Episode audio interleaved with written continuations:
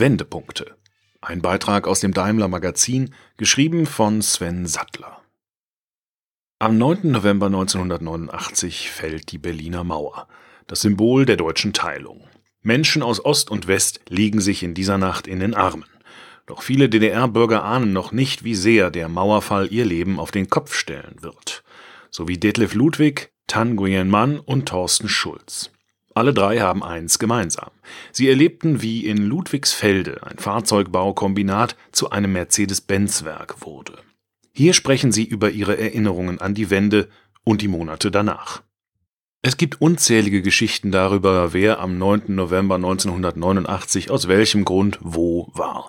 Und vermutlich kann sich jeder, der damals alt genug war, erinnern, wo er die Nachricht vom Mauerfall mitbekam. Oder vielleicht sogar, wo er war, als die denkwürdige Pressekonferenz lief. Günter Schabowski, Mitglied des Zentralkomitees der DDR-Regierungspartei SED, verkündete mehr oder weniger versehentlich die Öffnung der Grenze. Ich habe gleich gedacht, oh, da passiert etwas richtig Großes, erinnert sich Tan Nguyen Mann, 58. Ich habe mir noch abends mein Moped geschnappt, bin nach Teltow gefahren und von dort zu Fuß nach West-Berlin. Alles war taghell erleuchtet, die Freude war riesig. Ich weiß nicht mehr, wie viele wildfremde Menschen ich einfach auf der Straße umarmt habe. Tan Nguyen Mann sitzt in einem Besprechungsraum im Mercedes-Benz-Werk Ludwigsfelde, als er über seine Erinnerungen an den Mauerfall spricht. An dem Daimler-Standort in Brandenburg arbeitet er in der Sprintermontage. Er kennt das Werk seit 1980. In diesem Jahr kam er als vietnamesischer Vertragsarbeiter in die damalige DDR. Neben ihm sitzt Thorsten Schulz, 56, sein Meister. Er hat 1979 seine Schweißerlehre hier begonnen. Die beiden kennen sich im Prinzip seit Tan Nguyen Mans erstem Tag in Ludwigsfelde. Thorsten Schulz grinst und sagt dann, du hattest eben Glück. Ich hatte am 9. November 1989 Nachtschicht. Auf Arbeit haben wir gar nichts von der großen Nachricht mitbekommen. Erst als ich daheim war, wurde mir klar, was da passiert ist. Natürlich war Ludwigsfelde kein Mercedes-Standort, als Tan Nguyen Mann und Thorsten Schulz dort ihre Ausbildung begonnen hatten. Im sozialistischen System der DDR produzierten volkseigene Betriebe all das, was zum Leben nötig war, oder besser gesagt das, was ein von der Partei vorgegebener Fünfjahresplan für lebensnotwendig hielt. 1965 erhielt der Ort südlich von Berlin nicht nur das Stadtrecht, sondern auch eine 72.000 Quadratmeter große Fertigungs- und Montagehalle für Nutzfahrzeuge. Das Werk war ein Kombinat des Industrieverbands Fahrzeugbau (IFA). Gebaut wurde dort vor allem der W50, ein Allzweck-Lkw für das sozialistische Deutschland und seine Bruderländer. In den letzten Jahren der DDR kam auch noch der modernere L60 hinzu den IFA gibt es seit fast drei Jahrzehnten nicht mehr, doch manches in Ludwigsfelde erinnert noch an die Vergangenheit. Wer auf dem Weg zum Werkstor in die Straße zum Industriepark abbiegt, sieht ein Reklameschild für IFA-Ersatzteile. Und wer sich die Mühe macht, noch ein paar Meter weiter zu fahren, ins frühere Bildungszentrum des Werks, entdeckt eine Werkstatt, in der sich alles um die wechselhafte Geschichte des Standorts dreht. Es ist das Vereinsheim der Freunde der Industriegeschichte Ludwigsfelde. Detlef Ludwig ist seit etwas mehr als einem Jahr der Vereinsvorsitzende. Man darf guten Gewissens von einer Idealbesetzung sprechen, denn zum einen sagt der 63 Jahre alte Ingenieur über sich selbst, ich kann reden wie ein Buch. Zum anderen kennt er die Historie von Stadt und Werk nicht nur aus verstaubten Enzyklopädien. Er hat weite Teile davon miterlebt und mitgestaltet. Ich bin 1956 in Ludwigsfelde zur Welt gekommen. Nach meinem Maschinenbaudiplom in Magdeburg habe ich dann hier im Werk angefangen. Das war im September 1980. Seine Jobbezeichnung damals, sozialistisch korrekt, Jungingenieur. Seit 2017 ist er im Ruhestand. Zuletzt leitete er die Montageplanung. Sein Berufsleben fällt in eine historisch wechselvolle Zeit. Es begann beim Fahrzeugbaukombinat IFA in einem Staat, der Deutsche Demokratische Republik hieß und sich der sozialistischen Planwirtschaft verschrieben hatte und es endete bei der Mercedes-Benz Ludwigsfelde GmbH, einer 100%igen Tochter der Daimler AG im wiedervereinigten Deutschland. Vor der Wende arbeitete Detlef Ludwig als Experte für Werkstofftechnik in der Prozessverbesserung. Es klingt überraschend, aber Automatisierung der Arbeit war auch in der DDR-Industrie ein Thema, obwohl die Staatsdoktrin doch Vollbeschäftigung vorsah. Rationalisierung war vor allem wichtig, weil die DDR knapp an Ressourcen war, erinnert sich der Diplomingenieur. Dass seine Projekte wichtig waren, konnte er vor allem an einem Umstand erkennen. Ich habe von unserer Betriebsleitung immer wieder Valuta, also Devisen für meine Projekte bekommen, um im Westen Schraubtechnik oder Laserschneidetechnik zu kaufen. Und das sogar noch im Wendejahr 1989. Dass die DDR, das Land, in dem er geboren und aufgewachsen ist, in jenem Jahr zusammenbrach, kam für ihn dennoch nicht überraschend. Die Entwicklungen in der Sowjetunion, wo Michail Gorbatschow im Zeichen von Glasnost und Perestroika erste vorsichtige Reformen anstößt, waren nicht zu übersehen. Und auch die Ereignisse des Sommers 1989 sprachen eine klare Sprache. Wir hatten ja mitbekommen, was in Ungarn oder in der Prager Botschaft passiert ist. Gute Freunde von uns sind sogar über diesen Weg in den Westen geflohen. Die Nachricht vom Mauerfall hörte er am Abend des 9. November in den Nachrichten des Westfernsehens. Direkt aufgebrochen ist er nicht. Ich war in den Jahren zuvor schon privat in der Bundesrepublik, um Verwandte zu besuchen. Die Neugier war also nicht so groß. Wir waren dann zwei Tage später zum ersten Mal in West-Berlin und haben mit dem Begrüßungsgeld Spielsachen für die Kinder gekauft. Präsenter als die Erinnerung an den Abend des Mauerfalls ist für ihn seine Erinnerung an den Morgen danach. Ich hatte zu der Zeit einen mehrwöchigen Projekteinsatz außerhalb des Werksgeländes und ging wie jeden Tag zum Bus, der uns zur Einsatzstelle bringen sollte. Den Bus nutzten normalerweise 30 oder 35 Leute. An diesem Morgen war er leer. Da habe ich erst so richtig begriffen, was da in der Nacht passiert ist. Kaum war die Berliner Mauer löchrig geworden, entstand eine ganz neue Dynamik in West wie Ost. War der Mauerfall für das deutsche Volk denn nicht die einmalige historische Chance, den Status quo zu überwinden? Die beiden deutschen Staaten zu vereinigen und einen Schlussstrich zu ziehen unter die Nachkriegsordnung, die auch vier Jahrzehnte später an vielen Stellen noch wie ein Provisorium wirkte? Helmut Kohl, später gern als Kanzler der Einheit betitelt, erkannte die Kraft hinter diesem Trend als einer der ersten. Er warb bei den ehemaligen Siegermächten USA, UdSSR, Großbritannien und Frankreich um Vertrauen in ein friedliches, wiedervereintes Deutschland. Und für die ersten demokratischen Wahlen zur DDR-Volkskammer schmiedete er die sogenannte Allianz für Deutschland, die vor allem ein Ziel verfolgte, die schnelle Einheit beider deutscher Staaten. Diese Allianz errang am 18. März 1990 einen beeindruckenden Wahlsieg. So überschlugen sich die Ereignisse. Am 1. Juli 1990 trat die Währungs-, Wirtschafts- und Sozialunion der beiden Staaten in Kraft. Fortan zahlten auch die Ostdeutschen mit D-Mark. Und am Morgen des 3. Oktober 1990, keine elf Monate nach dem Mauerfall, war die DDR schon Geschichte und ihr Staatsgebiet als neue Bundesländer plötzlich Teil der Bundesrepublik. Also des Staates, der im offiziellen Sprachgebrauch der DDR auch gerne mal als Klassenfeind gebrandmarkt wurde. Das Leben der Menschen in Ostdeutschland veränderte sich radikal, fast von heute auf morgen. Und viele wollten das auch genau so. Ich war damals auch ein strikter Gegner der Zwei-Staaten-Lösung, erinnert sich Detlef Ludwig. Ich habe mir eine schnelle Einheit gewünscht. Ich habe doch schon in der Schule die Zeile Deutschland einig Vaterland mit besonders viel Inbrunst mitgesungen. Die Zeile entstammt der Hymne der DDR, auferstanden aus Ruinen. Und sie war mutmaßlich der Grund, warum diese Hymne ab 1970 bei offiziellen Anlässen nicht mehr gesungen, sondern nur noch als Instrumentalversion gespielt wurde.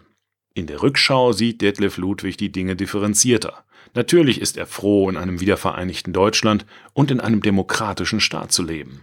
Aber im Nachhinein ging das alles zu schnell. Wir haben damals zu wenig darüber nachgedacht, was sich durch Währungsunion und deutsche Einheit für uns verändern würde. Wir haben das meiste nur zur Kenntnis genommen. Eine Folge der Wirtschafts- und Währungsunion traf das Werk in Ludwigsfelde sehr unmittelbar. Im Sommer 1990 ging die Nachfrage nach den Lkw aus Ludwigsfelde rapide in den Keller. Zum einen, weil frühere Kunden aus der DDR plötzlich harte D-Mark in der Hand hatten, um technologisch überlegene Fahrzeuge aus dem Westen kaufen zu können.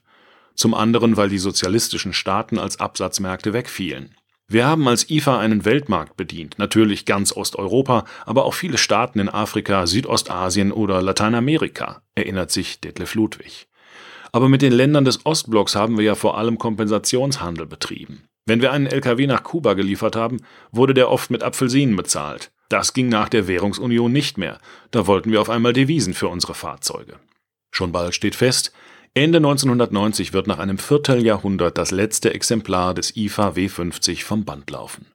Und das Band, auf dem der L60 gefertigt wurde, haben wir schon im September abgebaut, sagt Detlef Ludwig. Wie also sollte es weitergehen in Ludwigsfelde, wo die Menschen stolz sind auf die Industriegeschichte ihrer Stadt und wo Tausende von Arbeitsplätzen an dem Lkw-Werk hingen? Wenige Monate nach dem Mauerfall ruht die Hoffnung der Menschen auf einem Blatt Papier. Es trägt das Datum des 12. März 1990 und ist überschrieben mit den Worten Memorandum of Understanding, eine Absichtserklärung, dass der westdeutsche Autobauer Mercedes-Benz und das IFA-Kombinat zusammenarbeiten wollen. Unterzeichnet vom damaligen Daimler-Vorstandsvorsitzende Werner Niefer, seinem Stellvertreter Helmut Werner und Lothar Heinzmann, dem letzten Generaldirektor des volkseigenen Betriebs. Das war unser Lichtstreif am Horizont, sagt Detlef Ludwig, auch wenn der ursprüngliche Plan der beiden Partner bald zusammenfällt wie ein Kartenhaus. Der eilig konzipierte IFA 1318, eine Kombination aus dem Fahrgestell des IFA L60 und dem Fahrerhaus des Mercedes-Benz LK, bleibt mangels potenzieller Absatzmärkte ein Prototyp. Dennoch findet schon im Herbst 1990 ein reger Austausch statt. Mitarbeiter des IFA-Kombinats hospitieren im Mercedes-Benz-Werk Wörth, zum Beispiel Thorsten Schulz, der dort drei Monate lang in der Montage arbeitet. Im Gegenzug werden Wörther Kollegen entsendet, um bei den beginnenden Umbauarbeiten im brandenburgischen Industriewerk mitzuhelfen. Da ist die Nachricht, auf die dort sehnsüchtig gewartet wurde, schon offiziell. Ab 1991 wird der Mercedes-Benz LK auch in Ludwigsfelde gebaut. Produktionsstart ist am 8. Februar. Da gibt es den Industrieverband Fahrzeugbau juristisch gesehen gar nicht mehr. Das Werk gehört seit 1. Februar 1991 zur Nutzfahrzeuge Ludwigsfelde GmbH NLG, die von der Treuhandanstalt gegründet wurde und an der die damalige Mercedes-Benz AG beteiligt ist. Der Fall der Mauer und der folgende Galopp über Währungs- und Wirtschaftsunion hin zur staatlichen Einheit hinterlassen ihre Spuren in fast jeder ostdeutschen Biografie. Das juristische Ende der DDR beschäftigt aber auch die rund 93.500 Vertragsarbeiter aus anderen sozialistischen Staaten, die im Herbst 1989 noch zwischen Ostsee und Erzgebirge leben. Tan Nguyen Man erinnert sich noch genau, dass seine anfängliche Euphorie nach dem Mauerfall schnell in Ungewissheit umschlug. Unsere Heimatländer hatten ja die Verträge mit einem Staat geschlossen, den es auf einmal nicht mehr gab. Den etwa 530 vietnamesischen Vertragsarbeitern, die im Wendejahr noch bei IFA in Ludwigsfelde arbeiten, erhalten ein Angebot. 3000 D-Mark Einmalzahlung, wenn sie sofort in ihre Heimat zurückkehren. Das haben fast alle angenommen, sagt Tanguyen Mann. Er nicht. Ich habe 1988 meine Frau kennengelernt. Sie kam auch als Vertragsarbeiterin nach Ludwigsfelde. 1990 haben wir in Vietnam geheiratet. Da habe ich zu ihr gesagt, lass es uns in Deutschland versuchen. Wenn es nicht klappt, können wir immer noch zurück. Der Plan geht auf. Die NLG übernahm Tanguyen Mann als Montagearbeiter. So konnte er seine Zukunft im wiedervereinigten Deutschland planen. Dass er noch in Deutschland lebte, als die Berliner Mauer fällt, war bereits die Verkettung vieler glücklicher Umstände. Seine Entsendung als Vertragsarbeiter war 1980 eigentlich nur auf drei Jahre angesetzt, doch er bekam die Chance, freiwillig um vier weitere Jahre zu verlängern. Und als die DDR 1987 erneut vietnamesische Vertragsarbeiter angeworben hat, wurde ich gefragt, ob ich bleiben möchte, um die Neuankömmlinge zu betreuen. Auch für seinen langjährigen Weggefährten Thorsten Schulz waren die Monate nach dem Mauerfall nicht nur eine weltpolitische, sondern auch eine persönliche Wende. 1988 absolvierte er die Meisterschule im IFA-Kombinat. Bei der NLG sollte er dann nach der Wende nicht mehr als Meister beschäftigt werden. Seine Reaktion pragmatisch. Man hat mir angeboten zu kündigen, aber das kam für mich gar nicht in Frage. Ich habe nur gesagt, warum denn? Ich habe Schweißer gelernt und hatte zu dem Zeitpunkt auch schon drei Monate im Werk Wörth in der Montage gearbeitet. Also haben wir uns darauf geeinigt, dass ich auch bei der NLG künftig als Montagearbeiter eingesetzt werde. Seit 2006 arbeitet Thorsten Schulz wieder als Meister. Er sagt, er habe sich nie große Angst darum gemacht, wie es inmitten dieser ganzen gesellschaftlichen Umwälzungen mit ihm persönlich weitergehen würde. Ich stecke das weg mein Grundprinzip ist sowieso, ich schaue, was da kommt, ich bin flexibel und lass mich überraschen, sagt er. Es ist beeindruckend, dass er diese Sätze ohne Bitterkeit sagt. Erst ganz am Ende schiebt er nach, gut, manchmal kam es uns schon so vor, als wollten uns einige sagen, das, was ihr vor der Wende gemacht habt, das ist nichts mehr wert. Vielen Ostdeutschen sagt er, sei erst weit nach dem Mauerfall klar geworden, welche soziale Absicherung sie in der DDR genossen hatten. Auch ihm. Ich habe für eine Vierraumwohnung mit 60 Quadratmetern 68 Mark Miete gezahlt, erinnerte sich. Natürlich wünsche ich mir dieses System und diesen Staat nicht zurück. Und es ist ja auch offensichtlich, dass dieses System ohne den Mauerfall sehr bald kollabiert wäre. Aber für uns ist mit dem Ende der DDR auch einiges zusammengebrochen. Meine damalige Frau hat beispielsweise ihren Arbeitsplatz verloren und musste umschulen. Auch an seinem Arbeitsplatz lernten einige Kollegen damals die Schattenseiten der Marktwirtschaft auf die harte Tour kennen. Von der alten Belegschaft des IFA-Werks übernahm die NLG nur 1700 Mitarbeiterinnen und Mitarbeiter. Kurzarbeit und sogar Entlassungen waren die Folge. Das war für viele hier unvorstellbar, Arbeitslosigkeit gab es in der DDR ja offiziell nicht, sagt Detlef Ludwig.